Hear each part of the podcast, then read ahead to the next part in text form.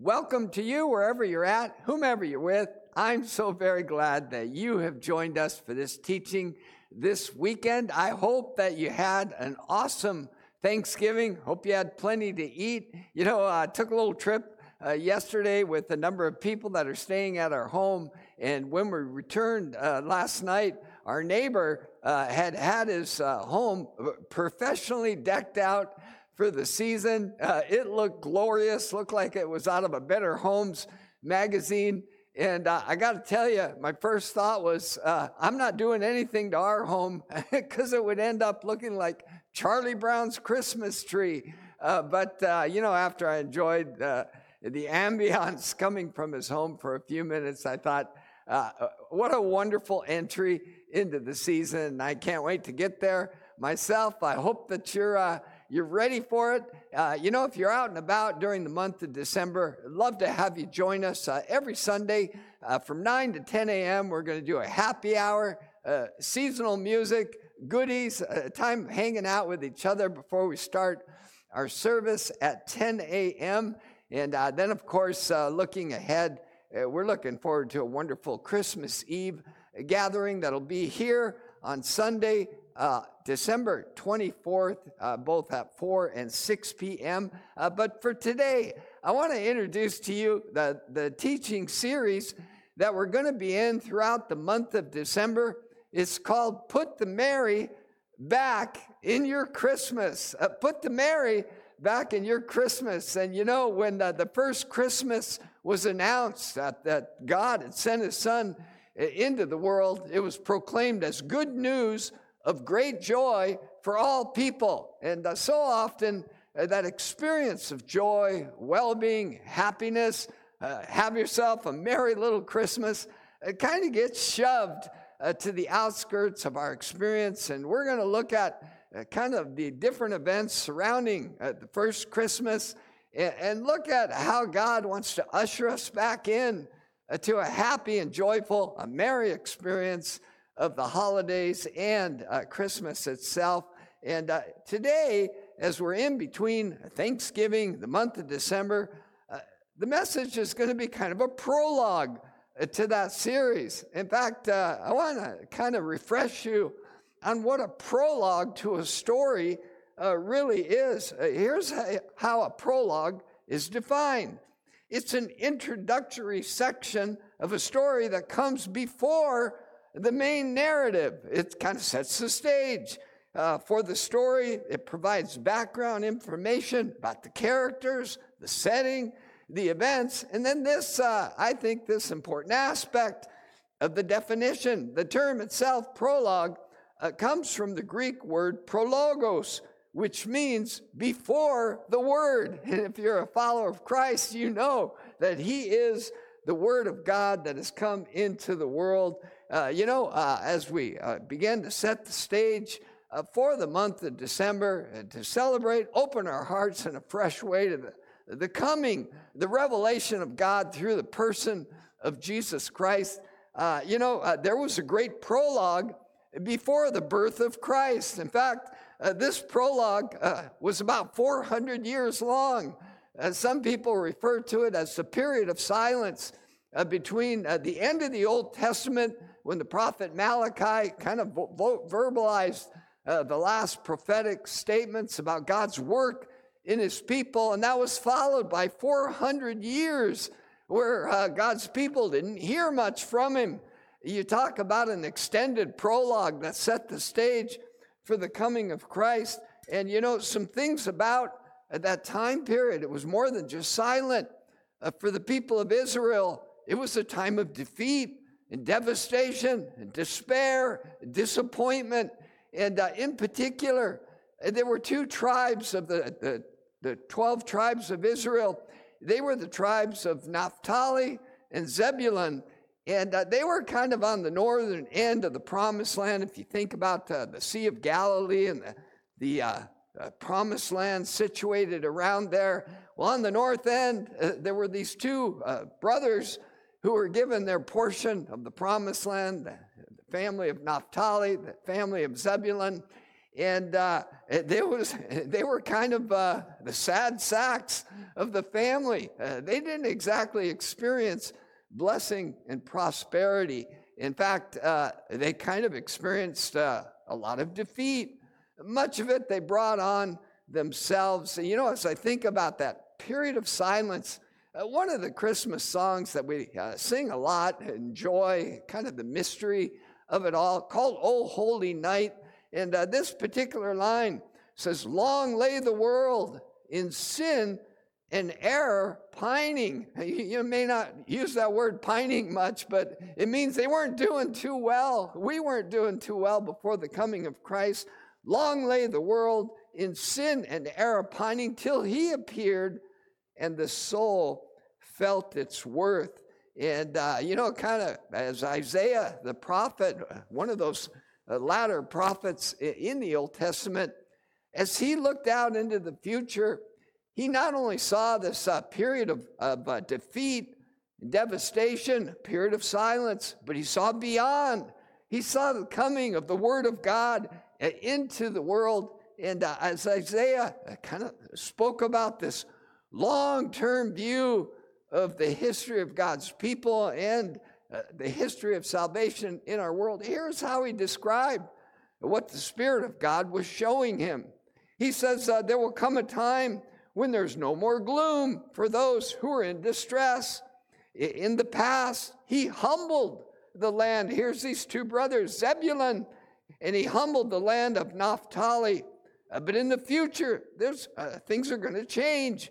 He will honor Galilee of the nations by the way of the sea beyond the Jordan. And uh, I want to read to you the rest of this prologue uh, as we get in uh, to the Christmas story. This is from Isaiah chapter 9, uh, verses 1 through 6. Uh, he goes on, he says, The people walking in darkness have seen a great light. On those living in the land of deep darkness, a light has dawned. You have enlarged the nation. This is quite a reversal from what uh, and Naphtali, uh, those tribes were experiencing. You've enlarged the nation and you've increased their joy.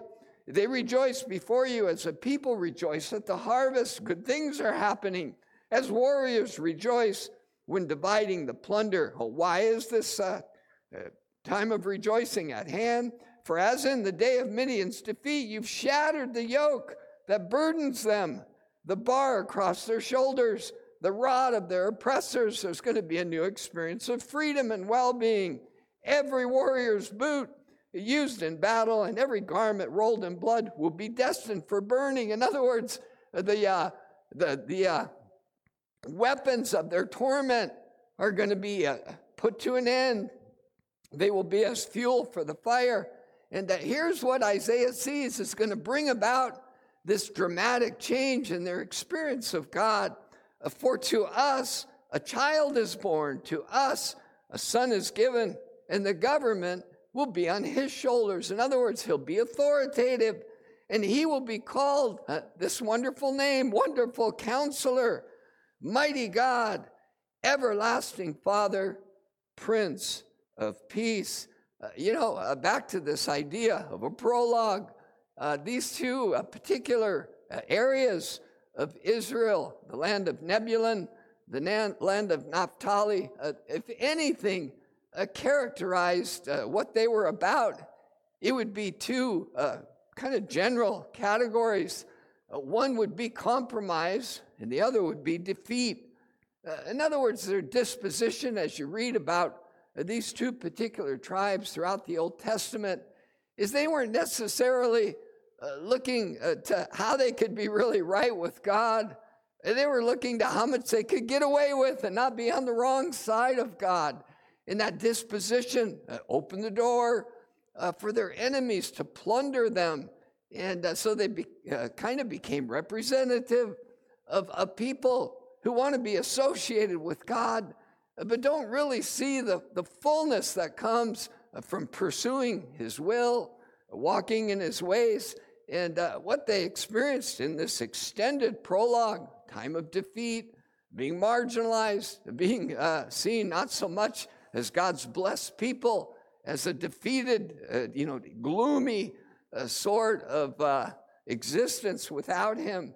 And uh, here's uh, kind of how I would characterize that 400 year period, at least for this part of God's promised land experience. Uh, prologues are not usually good times, they're not really times of fullness and celebration and well being and joy. In fact, I, here's the words that the prophet Isaiah uses as he describes this period, uh, this period of silence and separation from God.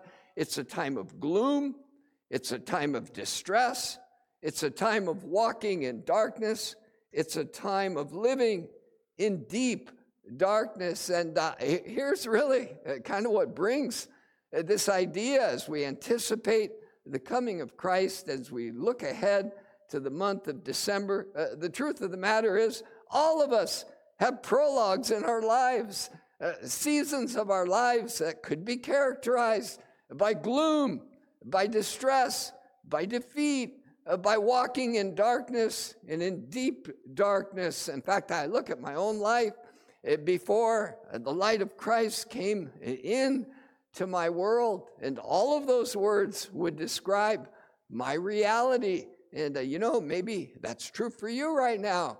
Uh, maybe rather than experiencing the promise of God's blessing in His fullness, you've kind of wandered uh, into an experience of God where feels more like defeat, feels more like despair, you're kind of wondering, you know, where's the favor of God? Where's the blessing of God? Where's the power and the might, my experience of God that breaks the yoke and brings me into an experience of freedom? Yeah, you know, I heard a, a song when I first became follower of Christ and I resonated with it. It was by a guy named Keith Green. Uh, here's what he said about the prologue in his life before uh, the light of God came into his world through Christ. He said it was like waking up from the longest dream. And uh, as he thought back to this time in his life, how real it seemed, the things he pursued and filled his life with, uh, until your love uh, broke through, penetrated, popped my bubble, you know, pulled the blinders away from my eyes and the, the veil from my heart. How real it all seemed until your love broke through. I was lost in a fantasy that blinded me until your love broke through. And uh, I would just encourage you, uh, kind of join me as we uh, anticipate the coming of Christ and acknowledging this reality. Let's be honest here. We all make choices that invite and extend our periods of darkness. Uh, we all uh, go through seasons where we distance ourselves from the favor of God, the love of God, finding and yielding to the will of God so we can experience his abundance. Uh, you know, uh, Paul the apostle uh, spoke of this period where we're anticipating the freedom that Christ brings. Here's how he wrote about it. He said that before we came into a wonderful, worshipful relationship with Jesus, uh, we were underage. We were in slavery under the elemental spiritual forces of this world. Hear that those poignant words again. Uh, before we came into that freedom of Christ, we were in slavery under the elemental forces of this world. It's like a fantasy that blinded me.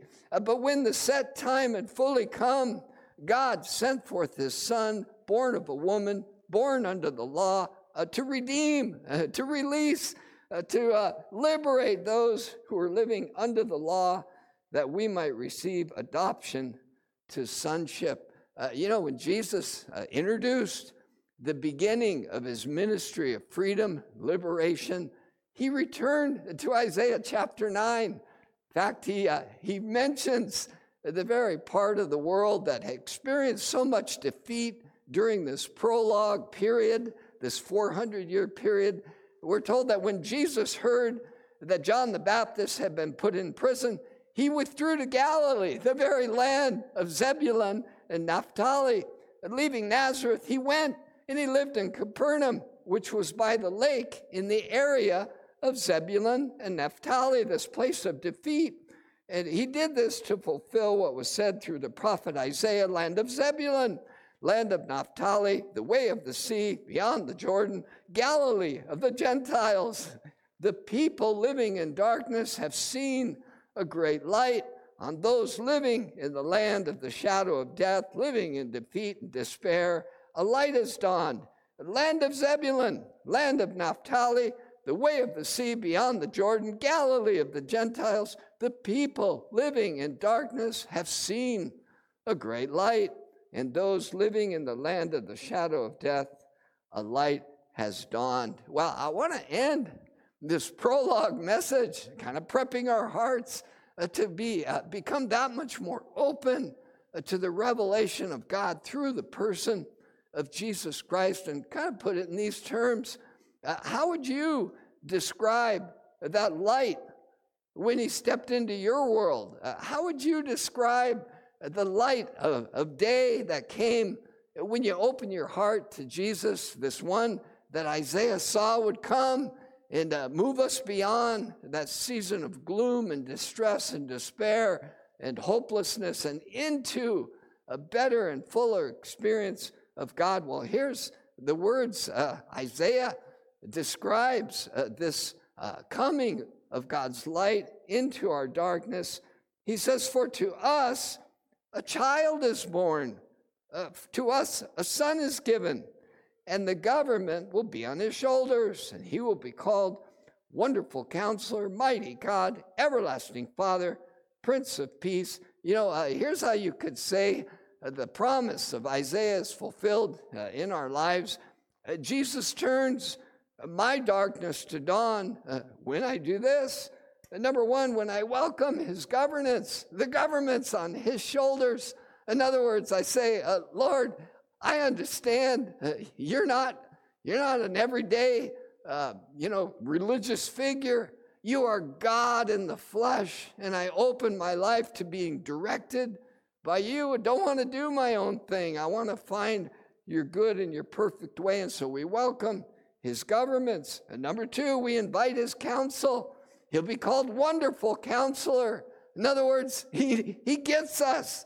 He knows what makes us tick. He knows how life should work. And we experience his light and his truth when we invite his counsel into all the complicated details of our lives. Number three, we ask him to be mighty in our lives. He'll be called Mighty God and we say, Lord, uh, I need an experience of your power in the everyday circumstance of my life. Number four, uh, we embrace him as our Father. He'll be called, uh, you know, Father God.